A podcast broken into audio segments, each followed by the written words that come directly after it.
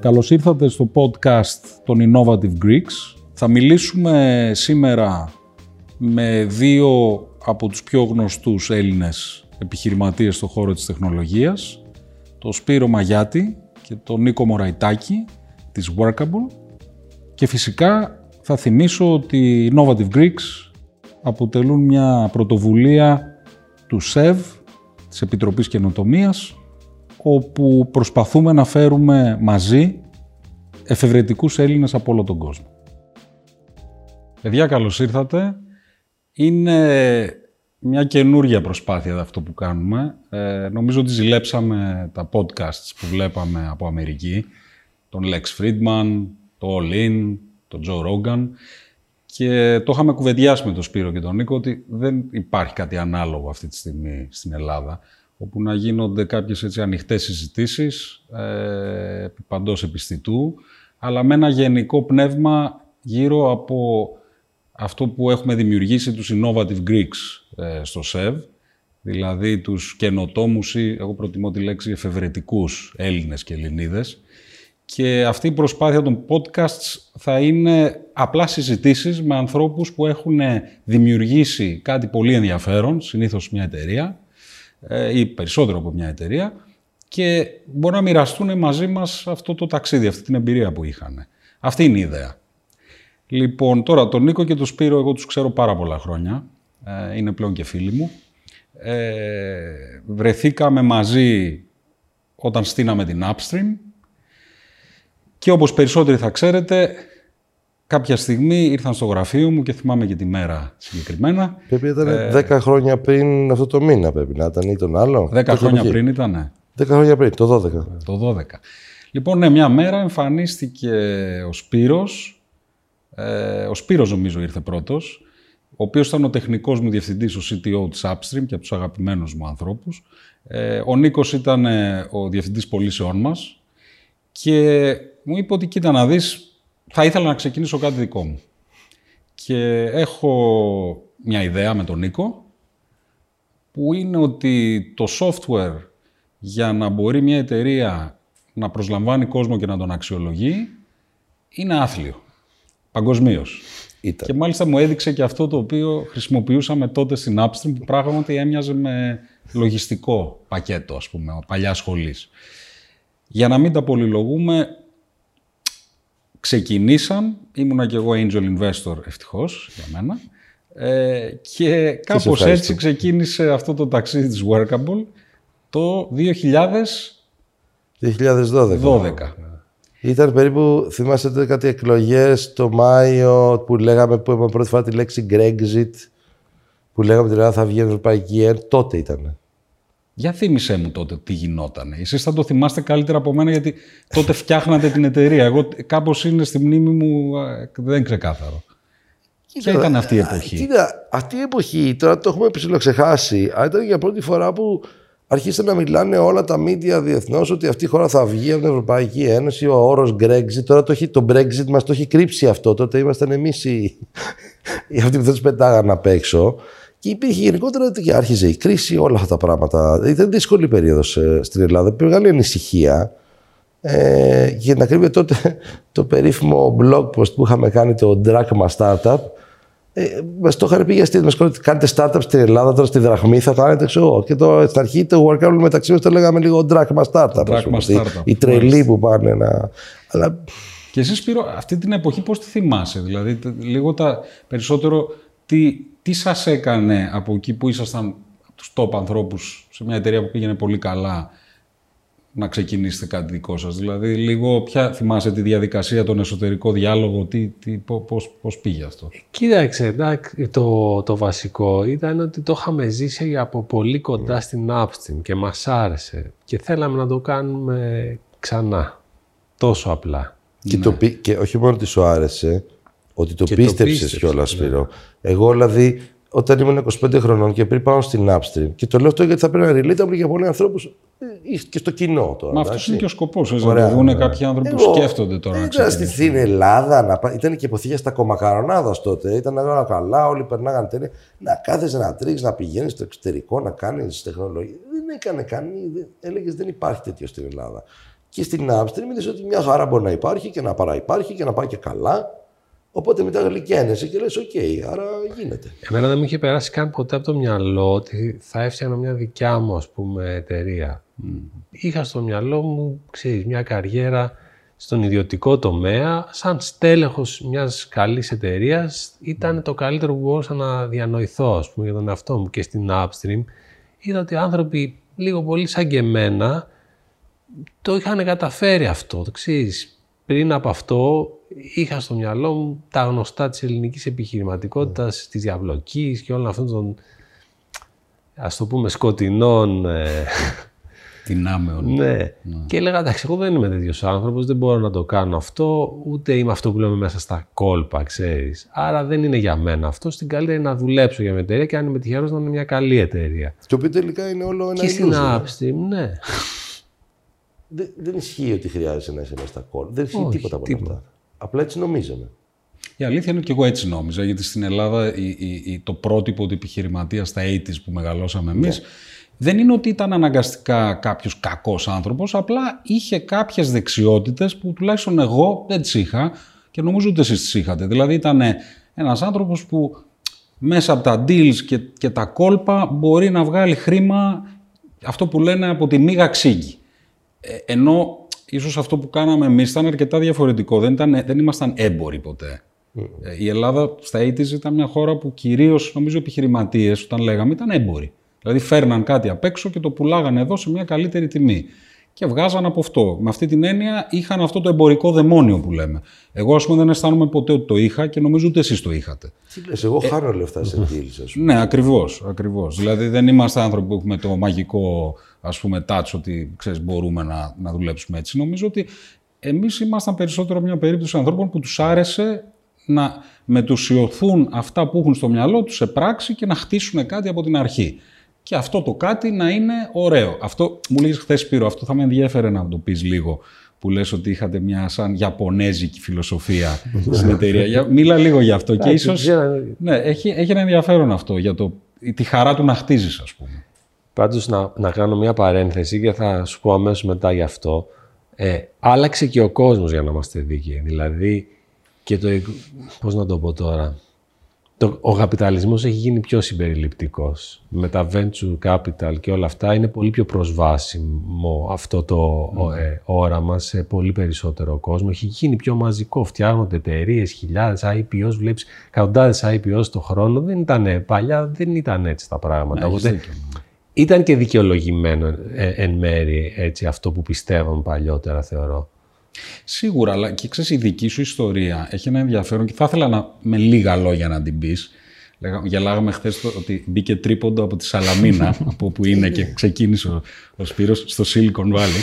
Ε, α, και ότι δεν γίνονται έτσι δουλειές, εν πάση περιπτώσει. Αυτή είναι η εξαίρεση. Αλλά, αλλά έχει ένα ενδιαφέρον ε, σε αυτό που λες ότι είναι πιο συμπεριληπτικό πλέον το σύστημα.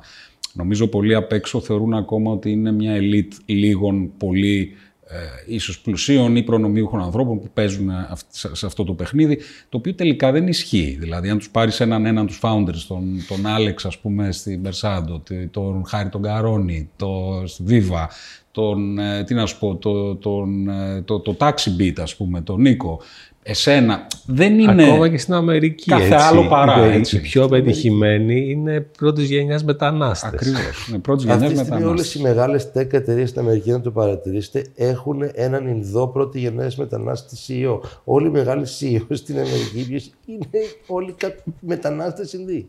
Ναι, ας πούμε η περίπτωση που συζητάγαμε χθες ε, της Google, ας πούμε, ναι.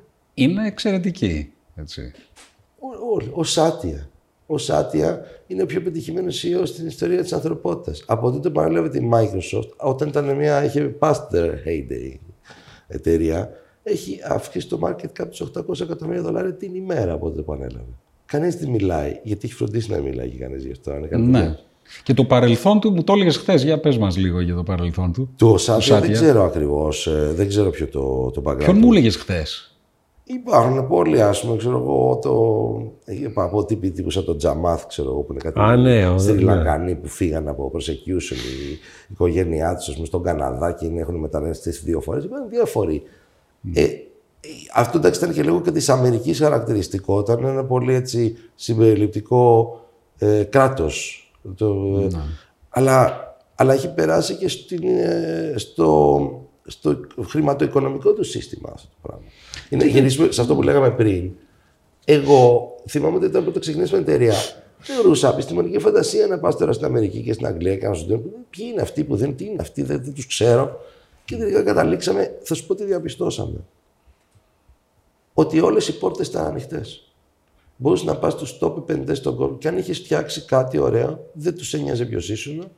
Ε, Εμείς αισθανόμασταν και λίγο πω, πω θέμα εδώ πέρα. Είναι όλοι ξέρεις, βλέπαμε τις φωτογραφίες των, των Steve Jobs και των αυτών που είχαν περάσει από εκεί μέσα. Αυτό ήταν και... όταν είχατε πάει σε κόγια για να κάνετε research. Ναι. Έχουν ονομάσει τα, ονό, τα meeting rooms από τις εταιρείες και τους ε, ε, επιχειρηματίες που έχουν ε, επενδύσει και είναι, ξέρω και ντρέπεσαι που πατάς. Απ' την άλλη όμως σου θυμίζει ένα πράγμα. Ότι δεν έχει σημασία αν είσαι ο τύπος με το τρίποντα από τη Σαλαμίνα. Αν μπορείς να το βάλεις το τρίποντα. Κοίταξε, για να είμαστε δίκαιοι, είναι πολύ πιο εύκολο για κάποιον ας πούμε, που ήταν συμφοιτητής του στο Στάνφορντ να τον ναι. εμπιστευτούν ή ξέρεις, να βρει στελέχη να δουλέψουν για την εταιρεία του και όλα αυτά. Απλά δεν είναι αδύνατο να γίνει. Ναι, ναι, ναι. Και το άλλο που λέμε. Ενώ παλιά ήταν σχεδόν αδύνατο. Προφανώς δεν συμφέρει να γεννηθείς σε μια φαβέλα στο Ρίο. Ναι. Απλά ε, στα σίγουρα αυτό που παλιά υπήρχαν λίγα μέρη στον κόσμο και λίγοι άνθρωποι που είχαν, μπορούσαν να μπουν στο δίκτυο, μπορούσαν να κάνουν αυτό. Δεν μπορούμε να πει 20-30 χρόνια δεν θα είχαμε φτιάξει αυτή την εταιρεία γιατί πολύ απλά ο μπαμπάς μας δεν είχε τα λεφτά να μας τη φτιάξει. Οπότε ε, εσείς ξεκινάτε τη Workable ε, σε ένα κλίμα που η Ελλάδα καταραίει και τελικά καταραίει παντελώς. Τι θυμάσαι, Σπύρωση, από αυτήν την εμπειρία; Καλά, δηλαδή... τότε δεν περί... Ξέρεις, υπήρξε και πιο κάτω από το... Από Ακριβώς, το... αυτό λέω, μας συνέχισε ναι. να καταραίει και τελικά έπιασε απόλυτο πάτο. Πώς θυμάσαι αυτή την εμπειρία του να χτίζεις αυτό το πράγμα; Ήμασταν απομονωμένοι στο μικρό κοσμό μας, να σου πω την αλήθεια. Δηλαδή, εμείς από την παλιά αρχή είπαμε θα το κάνουμε όπως οι Αμερικάνοι, σε όλα τα Πήγαμε και διαβάσαμε, ειδικά ο Νίκος που είναι και πολύ, ξέρεις, αυτά. Διαβάζει πολύ, θα κάνει πολύ, ας το πούμε, έρευνα πριν ασχοληθεί με κάτι. Και είπαμε, θα κάνουμε ακριβώς ό,τι κάνουμε. Όλα τα πάντα σε μια μικρογραφία. Ε, ξέρεις, από corporate governance μέχρι stock options, μέχρι τον τρόπο που γίνεται manage εταιρεία, το business model, όλα θα, θα, θα προσπαθήσουμε να κάνουμε αυτό το πράγμα. Όχι με στιγμή αντιγραφή, αλλά τις βασικές αυτές αρχές να τις προσαρμόσουμε σε ένα μοντέλο που θεωρούμε εμείς ότι είναι κατάλληλο για την Ελλάδα, για μας, γιατί ξέρεις δεν είναι μόνο το δεν, ξέρεις, δεν υπάρχουν μόνο κρατικές οντότητες, υπάρχουν και άνθρωποι. Κάθε εταιρεία έχει σε πολύ μεγάλο βαθμό, πιστεύω, τα χαρακτηριστικά της προσωπικότητας των founders τουλάχιστον στην αρχή. Οπότε εμείς φτιάξαμε μια εταιρεία που μας αντιπροσωπεύει, ας πούμε, αρκετά θα έλεγα, έως πολύ. Και ποιος είναι ο χαρακτήρας τελικά, ναι. δηλαδή ποιος θα έλεγε. Και είναι αρκετά διαφορετικός από αυτό που έχουμε συνηθίσει να θεωρούμε ξέρεις, πρότυπο στην Ελλάδα επιχειρηματικό. Ε, μοιάζει λίγο με αυτό που λες, ξέρω εγώ, λίγο Ιαπωνέζικη εταιρεία. Δηλαδή, είχαμε και παραμένουμε να έχουμε πολύ πάθος για την ποιότητα του προϊόντος, για το design, για, για πράγματα τα οποία η Ελλάδα δεν είναι γνωστή, ας πούμε, και mm. διάσημη, να το πω έτσι. Οπότε, ήμασταν μάλλον μια παραφωνία μέσα σε αυτό, αλλά εμάς μας τέριαζε και τραβήξαμε αυτό το δικό μας δρόμο που δεν μας έχει διαψεύσει και εξακολουθούμε να κάνουμε αυτό. Δηλαδή το βασικό πράγμα που θέλουμε να κάνουμε εμείς είναι να φτιάξουμε ένα πάρα πολύ ωραίο προϊόν, χρήσιμο και να δίνουμε ένα πάρα πολύ καλό σέρβις στους πελάτες μας, αλλά βασισμένο σε αυτό το προϊόν. Δεν τα ναι. διαχωρίζουμε. Αυτό μας δίνει χαρά και αυτό μας δίνει και επιτυχία μέχρι στιγμής. Δηλαδή έχουμε συνδυάσει απόλυτα την επιτυχία τη δική μας με την αξία που δίνουμε στον πελάτη. Και κατ' επέκταση στους εργαζόμενους, στους επενδυτές μας, δηλαδή προσπαθούμε να και η Workable τώρα, αξία σε όλους. Η, η Workable τώρα πού κατατάσσεται σε σχέση με άλλα hiring software, δηλαδή ε, είναι, αν πάρουμε την Αμερική, σε ποια θέση περίπου είσαστε; Κοίταξε στην Στο κατηγορία SMB, μας, Στην στο κατηγορία SMB, σας, λέω, ναι. είμαστε πρώτοι, είμαστε οι πιο μεγάλοι. Για δώσε μερικά νούμερα, έτσι κόσμο, πο- πόσες συνεντεύξεις έχετε κάνει. Συνεντεύξεις Πάνω δεν από ξέρω, 100 κάτω- εκατομμύρια, πάνω από 100 εκατομμύρια άνθρωποι έχουν κάνει αίτηση 130 σε μια εκατομμύρια δουλειά. αιτήσεις, κάτι τέτοιο ξέρω Ναι. εγώ. Πάνω από ε, περίπου 1,5 εκατομμύριο προσλήψεις έχουν γίνει. Τώρα οι προσλήψεις δεν είναι και πολύ ακριβές το νούμερο, δεν μπορείς να καταλάβεις όλες. Μιλάμε για αλλά... δεκάδες χιλιάδες Ναι. εταιρείες σε 100 χώρες σε όλο τον κόσμο. Πάνω από ένα 1,5 εκατομμύριο πολυ- ε, προσλήψεις. Ε, πάνω από 100 εκατομμύρια ανθρώπους οι οποίοι έχουν κάνει αίτηση με το, Με το Workable. μ, σε μια εταιρεία που χρησιμοποιεί Workable Και- και, και- και- Στο, στις, εται, στις μικρομεσαίες εταιρείες που όταν, εμείς λέμε μικρομεσαίες κάτω από 500 στο, ε, στην Κάτω Ελλάδα, από στην 500 Γαλλία. άτομα, ναι. Για εταιρείες κάτω από 500 ατόμων είναι το νούμερο ένα στον κόσμο by far. Δηλαδή, είναι φανταστείτε, με, μέχρι και το Google πήγε κάποτε και έβγαλε εργαλείο για να πιάσει την αγορά του και το έδωσε το πακέτο με το, ε, το Gmail και όλα αυτά. Και τελικά αποτραβήθηκε και έφυγε από την αγορά. Έχουμε μείνει μόνοι μας. Και, και να σε ρωτήσω, το, η Αμερική τι ποσοστό είναι αυτή τη στιγμή των πωλήσεων 55. σας; 55. Ναι, ναι. Άλλες μεγάλες αγορές για σας; Ε, ε, Ηνωμένο Βασίλειο είναι άλλο 20. Γενικά, ας πούμε, οι αγγλόφωνες, οι μεγάλες αγγλόφωνες αγορές είναι περίπου το 75-80.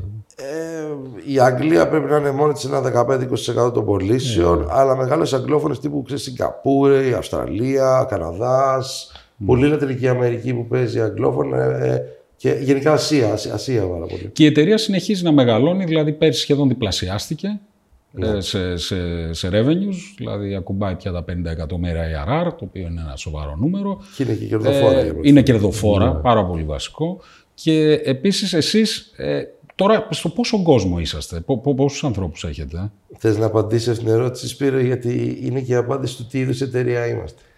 Ε, Είμαστε 230 άτομα και ένα από τα βασικά metrics που έχουμε σαν εταιρεία είναι το, ε, ρε- τώρα θα χρησιμοποιήσω ένα ξένο όρο, revenue per employee ας πούμε. ξέρεις, Τι- τι έσοδα έσοδο φέρνει ο κάθε αναεργαζόμενο. υπάλληλος, ναι, και κάθε θεωρούμε εργαζόμενο.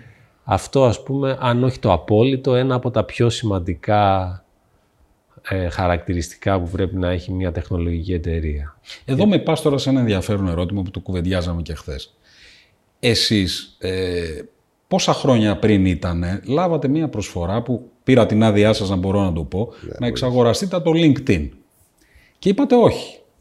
Έτσι, δηλαδή, ε, και αυτό νομίζω τώρα είναι ένα μεγάλο ερώτημα για το οικοσύστημα το ελληνικό. Διότι καθώς αρχίσουμε να έχουμε εταιρείες περισσότερες, τότε ήσασταν πολύ, πολύ μοναχικοί, δεν, ήσασταν, δεν ήταν πολλές όταν έγινε αυτό. Τώρα έχουμε δεκάδες εταιρείες. Αυτό έγινε την εβδομάδα πριν από Έγινε τη- την εβδομάδα του δημοψηφίσματος. δημοψήφισμα. Την εβδομάδα του δημοψηφίσματος εβδομάδα πήρα του το offer δημοψηφίσματος. από το LinkedIn, έτσι.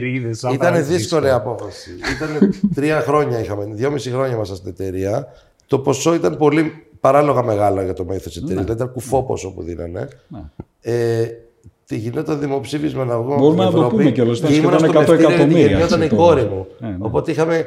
Πραγματικά ήταν πολύ δύσκολο. Λοιπόν, θα πω και πάλι μια αστεία Είχαν έρθει και ιστορία. με είχαν ερωτήσει και εμένα τι γνώμη έχεις; Πήραμε offer σχεδόν 100 εκατομμύρια ή πάνω από 100 εκατομμύρια για να, μας, να πουληθούμε στο LinkedIn. Τι να κάνουμε; Ε, το, το ότι αποφασίσατε ας πούμε εκείνη- σε εκείνη τη φάση που ήταν η Ελλάδα ένα βήμα από την έξοδο από το ευρώ και με όλα αυτά που γινόντουσαν να πείτε όχι τελικά δεν θα πουλήσουμε ε, είναι, είναι μια σχετικά Θυμάμαι- ασυνήθιστη απόφαση. Θυμάμαι είχαμε πάει στο Τελαβή να μιλήσουμε με τους επενδυτές μας για να Αφιερώσαν συζητήσουμε δεδομένα για θα αυτό το πουλήσει. πράγμα. Τις- την, πότε, τα capital controls είχαν, είχαν γίνει Σάββατο έτσι, αλλά η Κυριακή είναι εργάσιμη εκεί πέρα.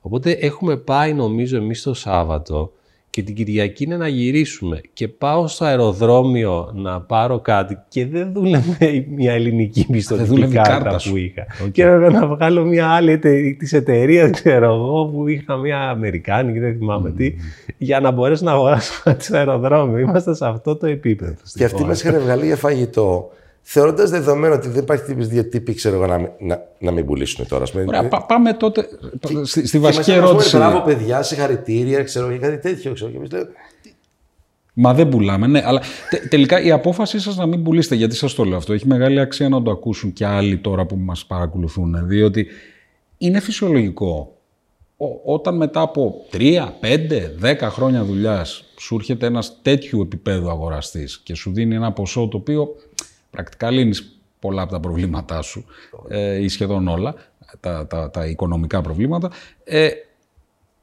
γιατί είναι... Για, εσείς γιατί είπατε όχι και συνεχίσατε; Δηλαδή θέλω να καταλάβω λίγο τι σκεφτόσασταν τότε. Κοίταξε, τότε ήταν πιο αυθόρμητη απόφαση και μπορώ να την περιγράψω πάρα πολύ απλά ως ήταν πολύ νωρίς. Τότε έτσι το αντιλαμβανόμασταν. Είχαμε την ενέργεια και τη διάθεση να κάνουμε και άλλα πράγματα. Τώρα που τα έχουμε κάνει, μπορώ να το αποκωδικοποιήσω καλύτερα και να σου πω τι αυτό που λέγαμε τότε ήταν πολύ νωρίς, τι ήταν αυτό που θα, που θα χάναμε αν είχαμε πουλήσει τότε. Σίγουρα θα ήταν μια καλή εξέλιξη για μας έτσι, οικονομικά. Και ναι, και για τους ε, ε, εργαζόμενους που είχαμε τότε. Αλλά το ταξίδι είναι πολύ ενδιαφέρον για να σταματήσει τόσο στην αρχή. Δηλαδή, ε, εγώ τουλάχιστον θεωρώ ότι έχω μάθει πολύ περισσότερα πράγματα. Όχι μόνο για τις επιχειρήσεις. Το πιο ενδιαφέρον που, που έχω μάθει εγώ από όλο αυτό είναι για τους ανθρώπους. Και μέχρι τότε μπορώ να σου πω ότι ήταν και τελείως, ε, ε, πώς να το πω, ανέφελη η πορεία μας. Δηλαδή, ήμασταν συνεχώς από τη μία επιτυχία στην άλλη. Ε, χρειάζεται να, ξέρεις, να δυσκολευτείς και λίγο για να μάθεις κάποια πράγματα. Επίσης, όλες αυτές τις δυσκολίες δοκιμάζουν τις σχέσεις των ανθρώπων, ξέρεις, μαθαίνεις καλύτερα τους ανθρώπους, κατανοείς καλύτερα την ανθρώπινη φύση, να. άμα το ζεις αυτό το πράγμα. Για μένα, τώρα αυτή η εμπειρία, πώς να σου πω, είναι ανεκτήμητη. Ναι, νομίζω ότι αυτό είναι, είναι γεγονός ότι παρόλο που το να φτιάξεις μια εταιρεία έχει μέσα αρκετό πόνο και ταλαιπωρία, αν, αν το κάνεις σε μεγάλο χρονικό διάστημα, από την άλλη, ξέρεις, η κακουχία ε, συνήθως φέρνει και, και, και πολύ σημαντικά μαθήματα, αλλά, αλλά και νομίζω ότι δίνει και μεγαλύτερη ουσία μετά στην ευτυχία ή την επιτυχία, έτσι.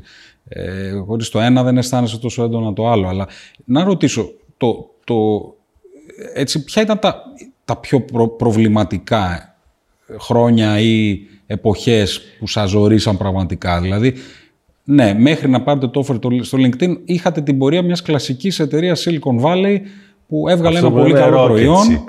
Rocket Chip, που το λένε όλοι. Ναι, rocket Chip. Ναι. Και ήρθε το LinkedIn στα δυόμιση χρόνια να σας κάνει πλούσιους. Και δεν το κάνατε. Και μετά συνεχίσατε και μετά άρχισαν να γίνονται στραβές.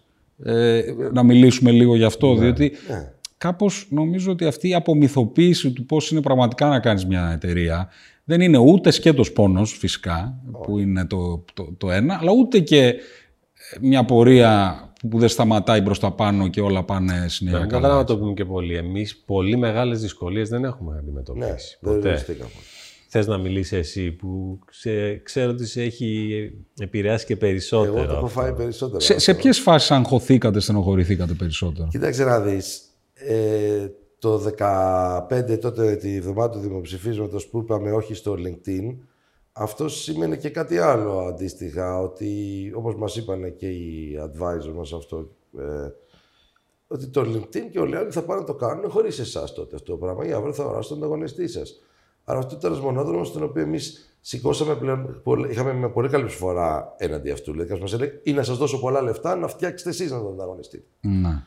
Οπότε ε, κάναμε, μπήκαμε σε μια χρόνο που η εταιρεία πρέπει να κάνει δύο πράγματα αυτό. Που σηκώσατε πόσα χρήματα τότε. τότε δηλαδή, Δεν πουλήσατε στο LinkedIn, αλλά σηκώσατε χρήματα. Σηκώσαμε. Αν ε, θυμάμαι καλά, τι ήταν. 25 εκατομμύρια. Ναι, και αυτό ε, θυμάμαι. 30 εκατομμύρια κοντά ήταν. Τότε ήταν πολλά. Τώρα ακούγονται τίποτα. Αλλά τότε ήταν ένα mega round. Δηλαδή, ναι, ήταν πολλά. Ήταν, anyway, Τότε αυτό που θέλαμε να κάνουμε είναι από τη μια μεριά να επενδύσουμε στην τεχνολογία και την τεχνολογία με την οποία καταλαβαίνεις τους ανθρώπους για να αρχίσουμε να μπαίνουμε πιο πολύ στα χωράφια αυτών που θέλουν να μας αγοράσουν. Να. να αρχίσουμε πια να βρίσκουμε εμείς τους ανθρώπους και όχι απλά να διαχειριζόμαστε τη διαδικασία. Το οποίο είναι και αυτό που κάνει το Workable σήμερα πετυχημένο, ότι κάνει και τα δύο. Ε, αυτό χρειάζονταν πολλά χρήματα και πολύ χρόνο. Αυτές οι τεχνολογίες δεν είναι πήρα δύο-τρεις και έφτιαξα. Δεν είναι όλα κουτάκια, έβαλα ένα έξυπνο feature. Αυτό είναι κάτι που ήθελε χρόνο να κάνει μάτσο. Τώρα έχουμε μια ε, ομάδα μέσα στην εταιρεία η οποία έχει επιστημονική και ακαδημαϊκή και ερευνητική εμπειρία ετών που έχει μπει μέσα στο πρόγραμμα. Αυτό παίρνει χρόνο. Σε αυτά τα χρόνια προσπαθούσαμε ταυτόχρονα να έχουμε πορική επιτυχία στην εταιρεία, ε, η οποία δεν ήταν αναγκαστικά συμβατή με αυτό. Δηλαδή, για να μεγαλώσουν αυτές τις εταιρείες τι κάνουν. Προσλαμβάνουν εκατοντάδες πολιτές, μπαίνουν μέσα 10-20 εκατομμύρια το χρόνο και είναι λεφτά για να αγοράσουν πελάτες γρήγορα, να φτάσουν μια μεγάλη κρίσιμη μάζα στην αγορά, να, να βάλουν τον εαυτό τους μέσα στο αγοραστικό οικοσύστημα και μετά σιγά σιγά να προσπαθήσουν να χτίσουν εταιρεία για να την κάνουν κερδοφόρα. Ε, και πολλές φορές φτάνουν ξέρω εγώ, με 100-200 εκατομμύρια έσοδα και να χάνουν ακόμα χρήματα. Ε, Εμείς είμαστε μια εταιρεία που βασιζόταν στον πελάτη να έρθει να αγοράζει μόνο στο πρωί επειδή του αρέσει πάρα πολύ. Επειδή ο Ιαπωνέζος εδώ το φτιάξε καλέσθητο και ωραίο και όλα αυτά τα καλά. Δεν μπορούσες να βάλεις πολιτές να το πουλήσουμε το στάνιο. Ναι, εσά δεν σας τέριαζε αυτό το μοντέλο του ότι μπαίνω βαθιά στα κόκκινα, σηκώνω πάρα πολλά χρήματα, καίω πάρα πολλά, αγοράζω πελάτες και μετά ελπίζω ότι ότι θα έρθει πίσω αυτή η αξία από τους πελάτες. Ναι. Ότι θα μπουν στις μεγάλες εταιρείες, θα κρατήσουν το software για 10 χρόνια και θα τους απομυζούν για χρόνια. Ναι, ναι, ναι. Αλλά εμείς παίζαμε το μικρό πελάτη, η εταιρεία με τα 10 και τα 20 άτομα, αγοράζει μόνο ό,τι χρειάζεται, αν του κάνει τη δουλειά και δεν θέλει να πληρώσει και πολύ. Mm. Οπότε εμείς από μια μεριά φτιάχναμε ένα μοντέλο τεχνολογικό IKEA, θα σου δώσω κάτι που είναι καλύτερο από αυτό που αγοράζεις από αλλού και φτηνό. Και δεν είναι περίεργο φτηνό γιατί δες πώς το κάνω. Και και που το έχω βγάλει μέσα στο operation, δηλαδή μέσα στο, στο DNA της ναι, εταιρείας. Ναι, το, ναι. το, ο τρόπος που κάνει η αποθήκη είναι, δεν είναι σαν καμία άλλη εταιρεία του κόσμου. Είναι μέρος του, του λόγου που είναι φτηνό. Ωραία. Πάμε τώρα στο που βρισκόμαστε αυτή τη στιγμή στο ελληνικό οικοσύστημα, στην ελληνική πραγματικότητα. Έτσι. Έχει γίνει ξεκάθαρα πρόοδος σε σχέση με πριν από 5 ή ακόμα παραπάνω 10 χρόνια. Έχεις κάποιες εταιρείες ε, που έχουν ξεφύγει σε μέγεθος και νούμερα και μπορεί να οδεύουν και προς το να γίνουν ε, unicorns, ας πούμε. Ε, έχεις αρκετές, δεκάδες εταιρείες που θα έλεγα ότι είναι στα εκατοντάδες εκατομμύρια αξίας και μάλλον έχεις εκατοντάδες πλέον που έρχονται, προσπαθούν. Λοιπόν, αυτό, αυτό δεν υπήρχε παλιότερα, σίγουρα δεν υπήρχε. Τώρα τι γίνεται; Μπορεί να πεις ότι όσο εδώ καλά. Έτσι, όσο εδώ σχετικά καλά δεδομένου ότι η Ελλάδα είχε χάσει τελείως το τρένο ε, και της τεχνολογίας και της καινοτομίας για, για, για δεκαετίες. Ναι. Εμείς δηλαδή ξυπνήσαμε πριν 10 χρόνια μέσα στην κρίση και έγινε αυτό το μπραφ και αυτός ο τομέας μπορεί να είναι τώρα ένα 3% του ΑΕΠ, μπορεί να φτάσει να γίνει μεγαλύτερο. Το ερώτημα είναι πώς θα φτάσει να γίνει μεγαλύτερο. Και ε, εδώ πέρα νομίζω, και το κουβεντιάζαμε και χθες, ότι μπορεί να υπάρχει μια υπερβολική προσμονή για το τι μπορεί να μας φέρουν οι ξένοι, να το πούμε έτσι. Οι εξαγορές. Οι εξαγορές. Έτσι, οι εξαγορές. Θέλω λίγο τη σκέψη σας γι' αυτό, γιατί εσείς δεν πουληθήκατε τότε. Θα δηλαδή, σου πω κάτι υπάρχει... που δεν έχει σχέση με την εξαγορά, ναι. αλλά έχει σχέση με το αρχικό που έλεγες. Την περασμένη δεκαετία, το αφήγημα το οποίο Κάποιοι σαν και εμάς πιστέψανε και πολλοί αρχίσαν να καλλιεργούν στη χώρα ότι ξέρεις τι, ότι εδώ πέρα μπορείς να κάνεις κάτι τέτοιο. Αυτό που ο Σπύρος είδε ότι είναι εφικτό. Και τι σου είπε, είπα δεν θα τα κάνω όπως εδώ, θα πάω να τα κάνω, παρόλο που εδώ θα τα κάνω σαν τους Αμερικάνους, θα σηκώσω λεφτά από κάτι. Δηλαδή κάποιοι πολυμήχανοι που είναι το άλλο που έφερε εκεί που θα μπορούσες να χρησιμοποιήσεις. Κάποιοι πολεμήχανοι πήγαν και είπαν θα, θα πάω και θα σε έναν κόσμο που, που μου έχει δώσει, μου έχει ανοίξει την πόρτα να πάω τα πράγματα και θα στήσω κάτι εδώ όπως θα το κάνω στο εξωτερικό, το οποίο είναι και λίγο ξένο σώμα εδώ. Και τώρα πια δεν είναι ξένο σώμα, το αποδείξαμε. Πουλάνε εταιρείες ένα δις plus. Εντάξει. Τι, δεν χρειάζεται να αποδείξουμε πια ότι γίνεται αυτό. Ξέρεις τι μας λέει Μάρκο, ότι δεν έχουμε τον τρόπο που το κάνουμε οι Έλληνες αυτό το πράγμα ότι ακόμα είμαστε διάφοροι οι οποίοι απλά κάνουν, μπαίνουν μέσα σε αυτό το διεθνή ιστό company formation, ας το πούμε, που, που έχουν δημιουργήσει η, η Αμερικάνικη κυρίως οικονομία. Mm. Και παίζουμε κι εμείς αυτό το παιχνίδι, ότι είναι σαν να έρχονται κάτι που να πήγαμε σε κάτι αγώνες στο εξωτερικό, τρέξαμε και εμείς πήραμε καλό βαθμό. Να. Πού είναι τα δικά μας γήπεδα, πού είναι οι δικοί μας αγώνες, πού είναι το δικό μας στυλ; Α πούμε, οι Ιταλοί έχουν Ιταλικό ποδόσφαιρο, ξέρω εγώ. Mm. Όταν εμείς αποκτήσαμε δικό μας ποδόσφαιρο, κερδίσαμε και το Euro. Ναι, ναι. Άρα, ποιο είναι το δικό μας επιχειρηματικό ποδόσφαιρο; Αν πολλές εταιρείες πολλούνται πρώιμα, ε, εδώ υπάρχει ένας μύθος ότι θα έρθει η μεγάλη εταιρεία, ο αγοραστής, και θα στήσει στην Ελλάδα ένα τεράστιο μαγαζί. Δεν φαίνεται απαραίτητα ότι αυτό συμβαίνει. Δηλαδή, τελικά όταν σε εξαγοράσει μια μεγάλη εταιρεία, μάλλον σου μειώνει το μέγεθος, ε, παρά στο αυξάνει. Βέβαια, σε κάποιες περιπτώσεις μπορεί να είναι και πολύ καλό. Έχεις, έχεις ας πούμε περιπτώσεις όπως το Taxi Beat, όπου το μέγεθος της εταιρείας αυξήθηκε Συλλαφόμοια πολύ, όχι αυξήθηκε πολύ στην Ελλάδα οι υπάλληλοι Ναι. μετά την εξαγορά, αλλά έχεις και περιπτώσεις ας πούμε σαν της Softomotive που το μέγεθος μάλλον, μάλλον μειώθηκε. Έτσι, του, του, των ανθρώπων που δουλεύουν εδώ. Εντάξει, και- και στο Ε, ε, θέλω να σου πω ότι- αυξήθηκε η... ξέρεις, ο αριθμός των εργαζόμενων δεν είμαι σίγουρος ότι το προϊόν βελτιώθηκε, τουλάχιστον στην ελληνική αγορά. Και δεν είσαι σίγουρος ότι... Το προϊόν βελτιώθηκε τουλάχιστον στην ελληνική αγορά. Δηλαδή μπήκαν άλλες προτεραιότητες, πήγαν στη Λατινική Αμερική. Ναι, θα μπορούσες να πεις ότι το προϊόν του Beat, ας πούμε, μάλλον Παιδιά, και αυτό χρειάζεται. χειρότερο Τα σου- έγινε από τότε που φύγει ο Νίκος παρά καλύτερο. ας Αλλά η πούμε. αλήθεια είναι όμω ότι εκεί πέρα υπάρχει και κάτι άλλο. Τα σουβλάκια και τα ταξί θα γίνουν τελικά με mergers και acquisitions θα ανήκουν. Δηλαδή γίνονται μεγάλες ομπρέλε. Ναι, γιατί ε, εγώ το- δυστυχώς έτσι γίνεται. Ναι, εγώ το πάω κάπου αλλού. Εγώ τι λέω. Λέω ότι ενδεχομένως χρειάζεται μια μεγαλύτερη υπομονή ε, ως προς το πότε μια εταιρεία ή θα εξαγοραστεί ε, ή εν πάση περιπτώσει θα σταματήσει να είναι στα χέρια των founders. Ε, λοιπόν, αν αυτό συμβαίνει επαναλαμβανόμενα υπερβολικά νωρίς, δεν είμαι σίγουρος ότι είναι η σωστή σα- συνταγή. Δηλαδή, θέλεις άτομα σαν το Χάρη, τον Καρόνι, που θα φτάσουν σε αυτό το μέγεθος πριν κάνουν ένα τέτοιο partnership με την JP Morgan. Γιατί τώρα η JP Morgan θα τον πάρει πολύ στα σοβαρά. Και θα πάρει πολύ στα σοβαρά την ομάδα εδώ. Αν ήταν 50 άτομα, δεν είμαι καθόλου σίγουρος ότι, ότι, ότι, ότι δεν θα... αγοράζεις προϊόν, εκεί δεν αγοράζεις αγοράζεις προϊόν, εταιρεία. δεν αγοράζεις ομάδα. Ναι, Εκεί αυτό. υπάρχει μια πολύ μεγάλη διαφορά και στην Ελλάδα δεν είναι και μικρά τα νούμερα μας. Στην Ελλάδα το καταλαβαίνουμε. Ακούς μια εταιρεία αγορά 50 εκατομμύρια. Πω, πω, φοβερή επένδυση. 50 εκατομμύρια σημαίνει ότι σε μια μεγάλη Αμερικάνικη κάποιος είπε: Εντάξει, δώστε κάτι μικρό, απλά να πάρουμε κάτι πολλές φορές. Δηλαδή δεν είναι ότι είναι. Αυτός δεν το νοιάζει στο τέλος της χρονιάς αν αυτό το acquisition των 50 εκατομμυρίων πήγε καλά. Δεν θα...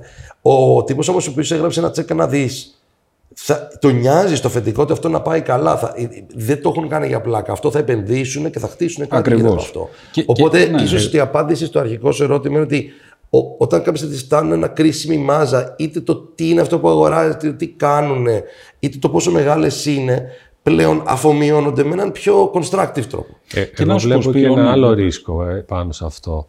Ε, ε, βλέπω στην ελληνική αγορά να υπάρχουν δύο τάσεις. Οι εταιρείες οι οποίες φτιάχνουν, είναι τεχνολογικές, ξέρεις, στον πυρήνα τους και φτιάχνουν συνήθως ένα προϊόν ή μια τεχνολογία, πολλούνται νωρίς. Δεν βλέπεις πολλούς company builder founders σε αυτές τις εταιρείες. Και επειδή φτιάχνουν κάτι που έχει αξία και σαν προϊόν, σαν τεχνολογία, είναι εύκολο να φύγουν από το ράφι. Έτσι. Και μετά βλέπεις κάποιες άλλες που μεγαλώνουν πολύ, που παίρνουν μεγάλη χρηματοδότηση, οι οποίες όμως δεν είναι αυτό που λέμε ακριβώς τεχνολογικές εταιρείες. Είναι tech enabling είναι ο, αγγλ, ο, ξέρεις, ο αγγλικός όρος, δηλαδή εταιρείες που κατά κάποιο τρόπο χρησιμοποιούν τεχνολογία εκμεταλλεύονται πολύ για καλά. να ε, συγχρονίσουν ένα business model. Αυτό που λέγαμε πριν, ξέρω εγώ, για τα ταξί, για τα σουβλάκια κλπ. Εκεί υπάρχει ένα ρίσκο σε παγκόσμιο επίπεδο που νομίζω ότι πολλοί δεν το αντιλαμβάνονται και στην Ελλάδα περνάει και σαν ψηλά γράμματα έτσι.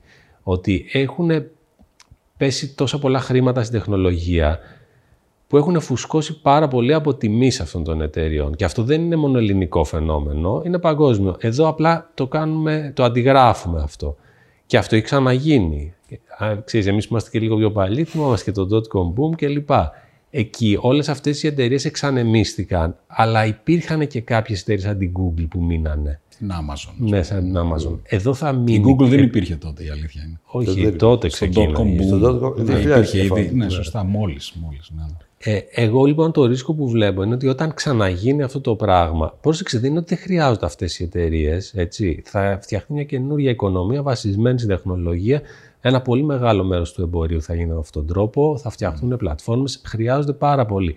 Αλλά θεωρώ ότι οι αποτιμήσεις τους είναι υπερβολικές σε μεγάλο βαθμό γιατί δεν είναι ακριβώς τεχνολογικές εταιρείες. Δεν πουλάνε ένα προϊόν που μπορεί να κάνει scale με το, στο βαθμό που ε, απαιτείται για να δικαιολογηθούν ξέρεις, 70 φορές τα revenue σε αποτίμηση και τα σχετικά.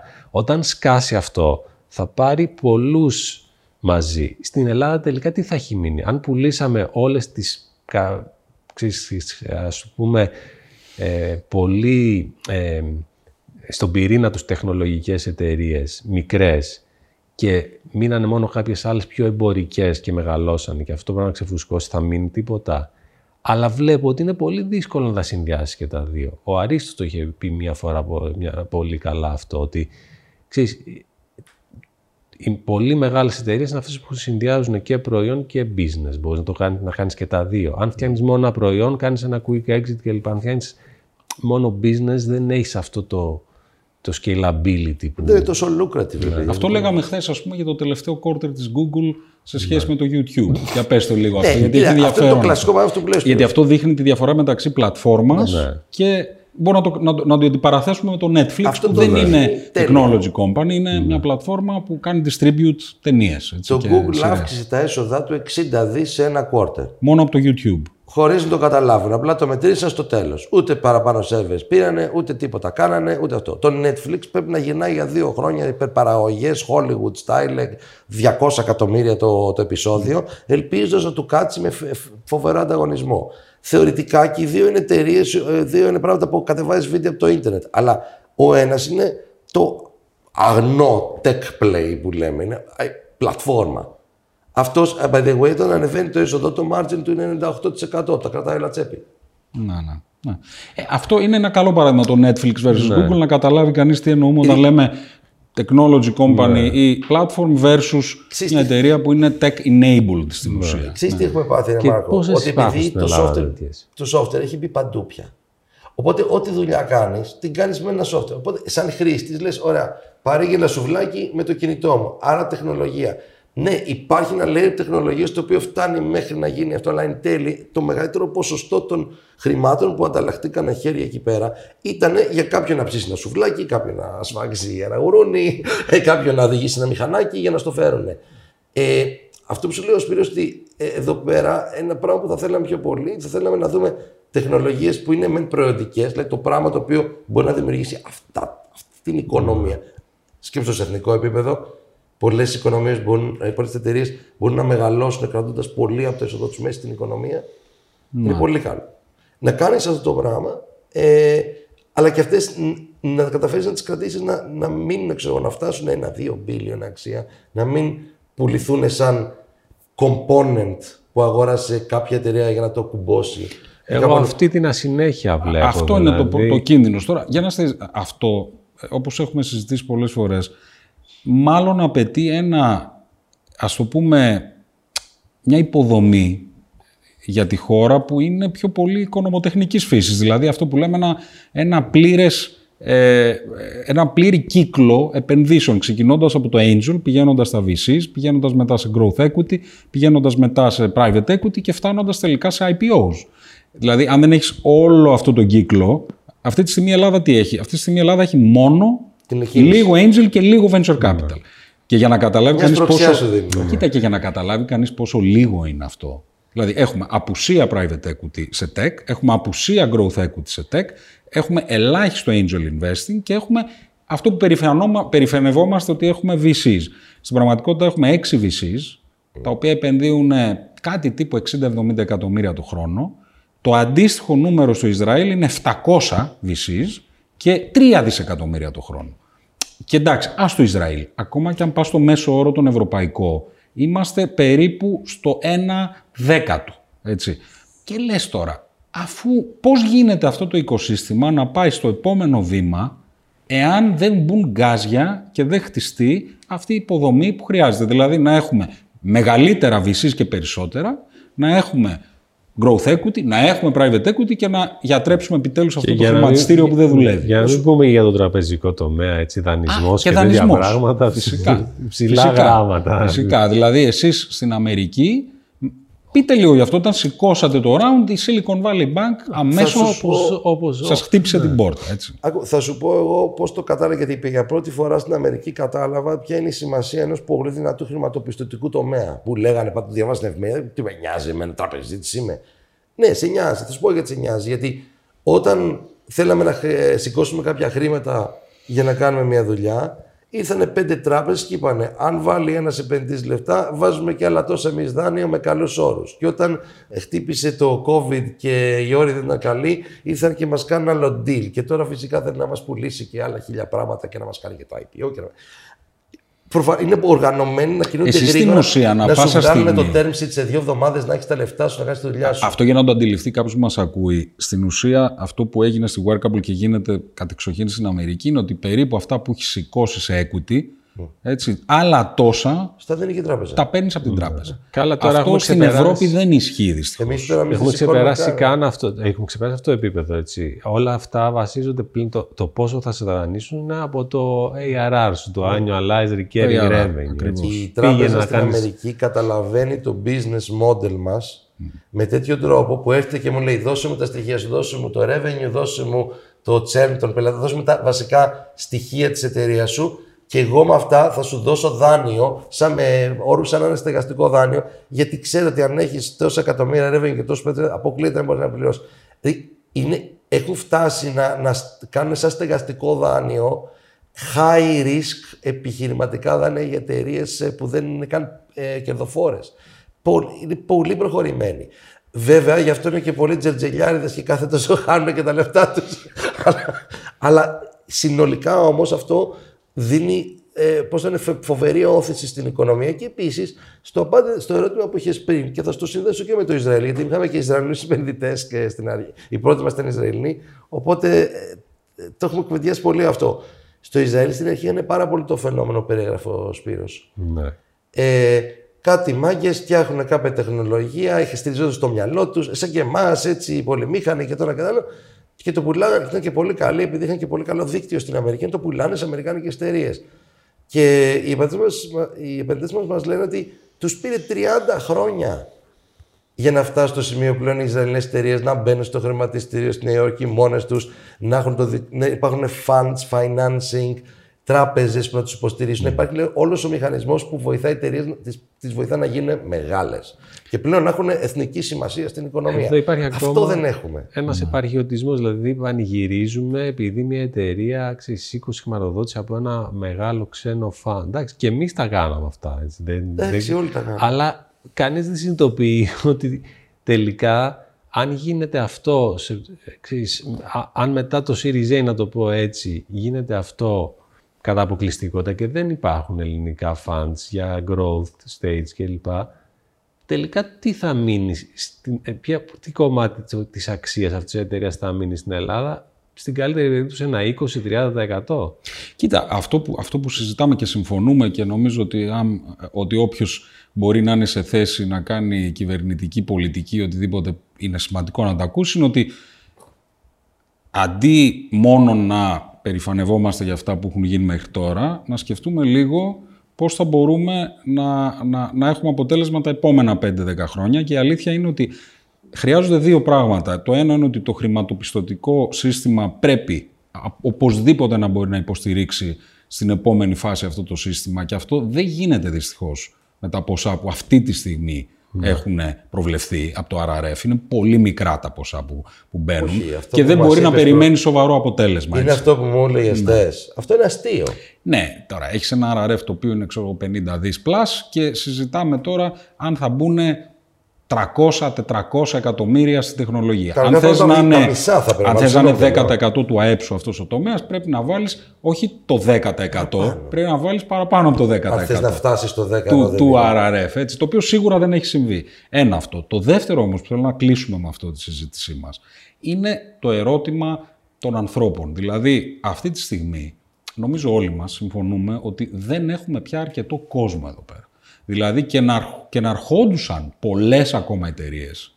Έτσι, δεν θα είχαμε αρκετό κόσμο να προσλάβουν. Παράδειγμα, η Pfizer, ας πούμε, στη Θεσσαλονίκη, ε, έχει στεγνώσει την αγορά από data analysts και scientists. Έτσι. Σας το λέω από εταιρείες που έχω εγώ επενδύσει που είναι στη Θεσσαλονίκη, δεν βρίσκουν κόσμο γιατί τους έχει πάρει η Pfizer. Ε, Άρα δεν έχει μεγάλο βάθος η αγορά. Αυτό είναι σίγουρο. Τώρα, τι κάνουμε για να αποκτήσει μεγαλύτερο βάθος η αγορά; Είπαμε, το ένα είναι το χρηστο- χρηματοπιστωτικό. Οκ. Και το οποίο δεν μπορούμε εμείς να ελέγξουμε παρά μόνο στο βαθμό ότι σηκώνουμε funds, καινούρια funds. Εγώ το προσπαθώ. Ε, Και πρέπει, δεν χρειάζεται ένα βήμα τη φορά, έτσι. Να πάμε και στο επόμενο. Και στο επόμενο. Και στο ναι. επόμενο. Και στο επόμενο. Ε, ας πούμε να έχουμε ένα πρώτο growth equity στην Ελλάδα, εν πάση περιπτώσει, παράδειγμα. Ε, τώρα, το θέμα είναι στο κομμάτι του ανθρώπινου δυναμικού, που λέμε και ξαναλέμε ότι είναι το δυνατό σημείο της Ελλάδας, αλλά είναι λίγοι. Τι, εσείς τι, τι σκέφτεστε. γι' αυτό; Εγώ δεν συμφωνώ με το λέμε και το ξαναλέμε και το λέω ότι είμαι ο πρώτος που το είχα πει. Εγώ ήμουν που έγραφα blog post και έλεγα ντράκμα startup και εδώ θα έχουμε καλούς engineers, θα φτιάξουμε. αφορά». Ναι, ισχύαν όλα αυτά. Σε μια εποχή που ήταν, αυτό ήταν τελείως υποανάπτυκτο στην Ελλάδα και που άνθρωποι σαν και εμένα και το Σπύρο κάνανε κρά να βρουν μια εταιρεία στην Ελλάδα που να κάνει ενδιαφέροντα και διεθνή και εξωστρεφή πράγματα. Ε, τώρα αυτό το πράγμα έχει γιατρευτεί. Τώρα δεν είναι ο τρόπος, δε- δε- δε- δε- δεν είναι το ενδιαφέρον σημείο να, πας, να πατήσεις πίεση. Έχει γιατρευτεί. Έχουμε φανταστικές εταιρείες, έχουν έρθει στο εξωτερικό. Ε, και εγώ, νο- εγώ αυτό το βλέπω και στους εργαζόμενους μας και στα πιο νέα παιδιά, είναι και πιο, έχει ανοίξει το μάτι τους, ε. Δεν είναι τόσο ψάρια όσο ήμασταν εμείς. Δηλαδή και 20 χρόνια έχουν διαβάσει το ίντερνετ, έχουν δει αυτά, το βλέπουν και στην αγορά. Έχουν... Έχει αλλάξει αυτό. Δε- Το Αλλά καταλαβαίνω, πρόβλημα αλλά είναι- δεν το είναι πρόβλημα αρκετοί. ότι Δεν έχουμε παιδεία να γεμίσει παραπάνω, να φέρουμε περισσότερους. Εσύ Σπύρο, πού τι, τους τι εκπαιδεύεις; γνώμη έχεις; Μου λέγες αυτή την ε, ας πούμε ενδιαφέρουσα ιστορία δική σου προσωπική. Τι διαφορά σου έκανε όταν πήγες από τη Σαλαμίνα στο Πολυτεχνείο της Κρήτης; Για, για πες λίγο γι' αυτό. Δηλαδή πόση διαφορά κάνει ένας καλός καθηγητής; Ναι, εντάξει, εγώ θυμάμαι την πρώτη μέρα που πήγα, έτσι, λίγο πολύ ο καθηγητής μας έκανε εισαγωγή στην πληροφορική, που ήταν ένας άνθρωπος πολύ, έτσι, πώς να το πω, και accomplished και πρωτοποριακός και ε, με πολλά χρόνια εμπειρία στον Καναδά και την Αμερική. Λίγο πολύ αυτό που ακούμε τα τελευταία χρόνια το έχει πει ο Andreessen Software is eating the world, μας το έλεγε το 1992 και μας προ- περιέγραφε ένα μέλλον στο οποίο τα επόμενα 30, 40, 50 χρόνια θα υπάρχει τεράστια ζήτηση και τεράστια έλλειψη από το software engineers. Αυτό μας το έλεγε το 1992. Ήταν αυτό που σπούδαζες Ναι. μόλις είχες ξεκινήσει. Την πρώτη μέρα που πήγα έτσι και λέω, όχι εδώ κάτι γίνεται ας πούμε, πρέπει να το, να το ψάξουμε περισσότερο. Και πολλά άλλα βέβαια που σου, α- που σου ανοίγανε, ξέρεις, τελείως τον ορίζοντα να κάνεις αυτά τα πράγματα, να έχεις αυτή τη, τη φιλοδοξία και αυτά τα, τα σχέδια. Αλλά βλέπεις... ε, Επειδή επειδή- υπήρχε ένα καλό ναι. πανεπιστήμιο και για κάποιο λόγο τότε εκείνη την εποχή, κα... δεν ξέρω πώς έγινε, αλλά ήταν Ναι, πολύ γνωστό ότι υπήρχαν το κάποιες πανεπιστήμιο είχε πάει πολύ συγκυρίες εκεί, ήταν αρχή, είχαν έρθει κάποιοι καθηγητές από την Αμερική, νέοι σχετικά με όρεξη. Να, ναι. Υπήρχε ένα κλίμα. Ε, εσείς τι, βλέπ, τι βλέπετε τώρα ως, ως πιθανές λύσεις για το πρόβλημα, ας πούμε, ότι δεν έχουμε αρκετό κόσμο Εγώ εδώ πιστεύω πέρα; το αφήγημα ότι έχουν καλό value for money και κάτι τέτοια που Τελείωσε. λέγαμε πριν από 10 χρόνια έχουν τελειώσει. Καταρχάς με το remote το βοήθησε, το, το, το, έκανε, το επιτάχυνε πάρα πολύ η πανδημία, αλλά ήταν κάτι που θα συνέβαινε αργά ή γρήγορα. Νομίζω ότι αυτό το πράγμα έχει τελειώσει. Δηλαδή, όποιος δεν μπορεί να δίνει μισθούς ανταγωνιστικούς, σε, α, θα έλεγα σε παγκόσμιο, αλλά στη χειρότερη περίπτωση σε πανευρωπαϊκό επίπεδο, δεν μπορεί να, αντα- να ανταγωνιστεί, δεν θα έχει το, το ταλέντο που χρειάζεται για να, για να φτιάξει προϊόντα για την παγκόσμια Άρα σε τι αγορά. μπορούμε να ανταγωνιστούμε; Και πώς θα φέρουμε κόσμο εδώ, ή πώς θα έχουμε περισσότερο κόσμο; Πρέπει να σκεφτούμε λίγο αυτό που έλεγα πριν. Ποια είναι η επιχειρηματική, η οικονομική μπάλα που παίζουμε στην Ελλάδα. Να μην είμαστε πια κάποιοι απλά προσπαθούμε να κάνουμε κάποια παρόμοια πράγματα, να φτιάξουμε ένα δικό μα. Δεν ξέρω τι θα είναι αυτό.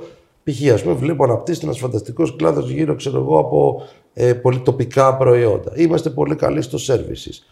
Έχουμε μορφωμένους ανθρώπους. Απλά αυτό που σου λέει ο Σπύρος, ότι τώρα η λογική δεν θα είναι ότι θα πάρουμε κάποιον άνθρωπο που στην Αμερική θα έβγαζε 100 χιλιάρικα, εδώ έβγαζε 50, του δώσουμε 80 και θα, κάνουν, θα φάμε και τον Αμερικάνο. Τώρα όλοι 100 θα βγάζουν, το οποίο είναι καλό, αλλά επίση ξέρεις τι σημαίνει; Πρέπει να ανταγωνίζεσαι και τον Αμερικάνο κάθε μέρα. Έχει πέσει ο τείχος πια. Ο- αυτό goes both ways. Να, να. Οπότε αυτό που νομίζω λέει ο Σπύρος, γιατί τον έχω ακούσει να το λέει πολλές φορές, ότι εδώ πρέπει να, να ζήσει σε ένα περιβάλλον στο οποίο δεν θα μπορείς να προστατευτείς για το γεγονός ότι είσαι σε μια μικρή χώρα, σε μια μικρή αγορά, πίσω από την κυβέρνησή σου, πίσω.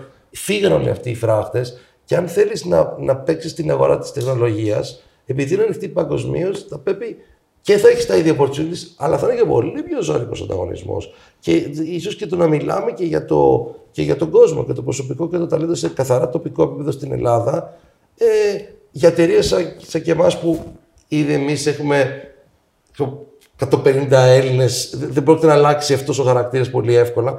Αλλά αν ήταν μια καινούργια εταιρεία, δεν ξέρω αν θα καταλήγαν να έχουν 150 Έλληνες μετά από 10 χρόνια.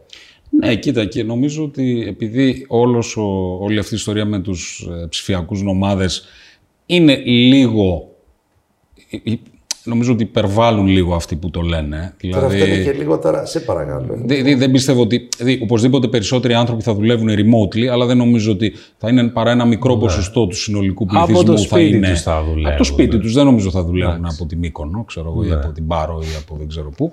Ε, λοιπόν, άρα ίσως ε, πρέπει να κοιτάξουμε στη γειτονιά μας. Δηλαδή, Σέρβοι, Ρουμάνοι, Βούλγαροι και Τούρκοι, παράδειγμα, έχουν πάρα πολλούς ανθρώπους με κατάλληλα skills. Ξέρεις, πώς μπορείς να τους διευκολύνεις να έρθουν εδώ. Είναι ένα ένας τρόπος να το δεις. Η Ρουμανία, ας πούμε, νομίζω ότι... Η Ρουμανία δεν έχει και πολύ λόγο να φύγει. Ναι, ακριβώς. Δεν έχει πολύ λόγο. Ναι. Δηλαδή, η Ρουμανία έχει Εγώ νομίζω το αντίστροφο. Η αυτό, by the way. Επένδυσε πάρα πολύ στον κόσμο της και πιο πολύ με το μοντέλο της Ινδίας, του outsourcing, το λίγο πιο μπασκλάς, ας το πούμε. Αλλά ξέρεις τι, μετά το Πασχλά χτίζονται και τα υπόλοιπα και τώρα είναι σε πολύ καλό δρόμο. Η Ρουμανία δηλαδή έχουν πολύ ζωντανή σκηνή mm. τεχνολογία. Έχουν και μεγάλες εταιρείες. Ναι, Φοβερές εταιρείες. Λοιπόν, εγώ θα ήθελα να κλείσουμε ε, λίγο με το τι αισθάνεστε τώρα πόσα χρόνια μετά. Δηλαδή, και δεν εννοώ μόνο τη Workable, εννοώ όλη, όλη αυτή την περιπέτεια, όλο αυτό το ταξίδι.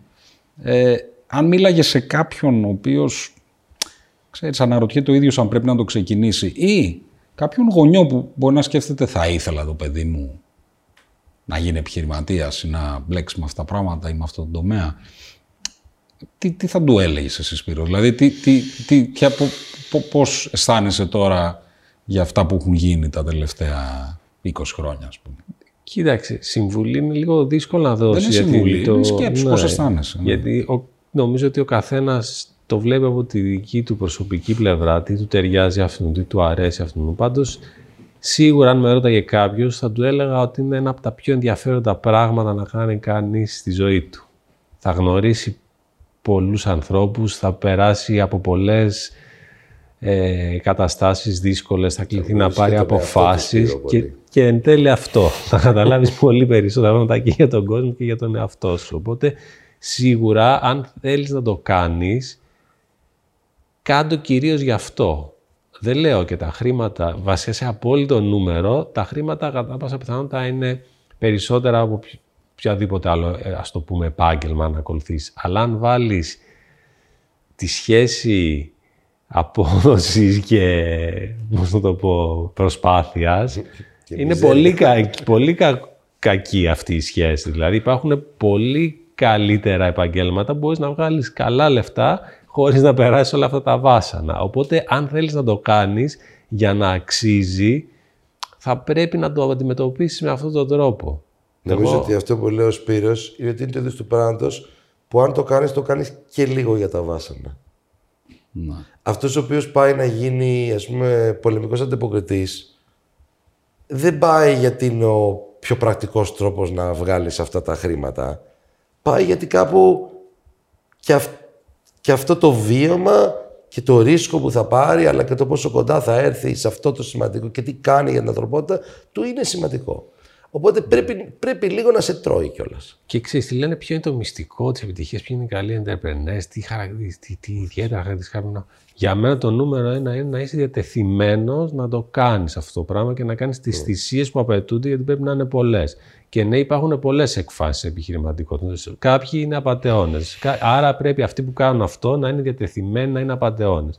Κάποιοι άλλοι, ας πούμε, πρέπει να είναι που θέλουν να πάρουν ένα δρόμο, ξέρω εγώ, που είναι πολύ μακρύς και ε, απαιτεί να δώσουν πρώτα αξία στην κοινωνία μέσα από τα προϊόντα και στην αγορά μέσα στα προϊόντα και τις υπηρεσίες που φτιάχνουν, αυτοί είναι διατεθειμένοι να προσπαθήσουν πάρα πολύ και να βασανιστούν πάρα πολύ για να πετύχουν αυτό. Άρα για μένα το νούμερο ένα κριτήριο επιτυχίας ενός επιχειρηματία είναι να είναι διατεθειμένος να το κάνει. Και να κάνεις και αυτό που είναι και appropriate να κάνεις δηλαδή και αυτό που είναι κατάλληλο ναι, για το είδος για το είδος επιχείρησης που έχει.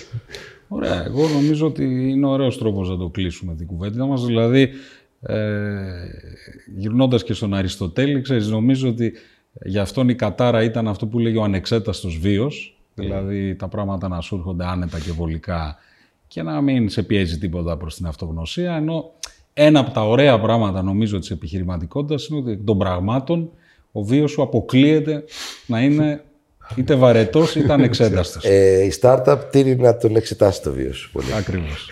Ευχαριστώ παιδιά πάρα πολύ. Εμείς Ευχαριστώ πάρα πολύ. Εμείς ευχαριστούμε.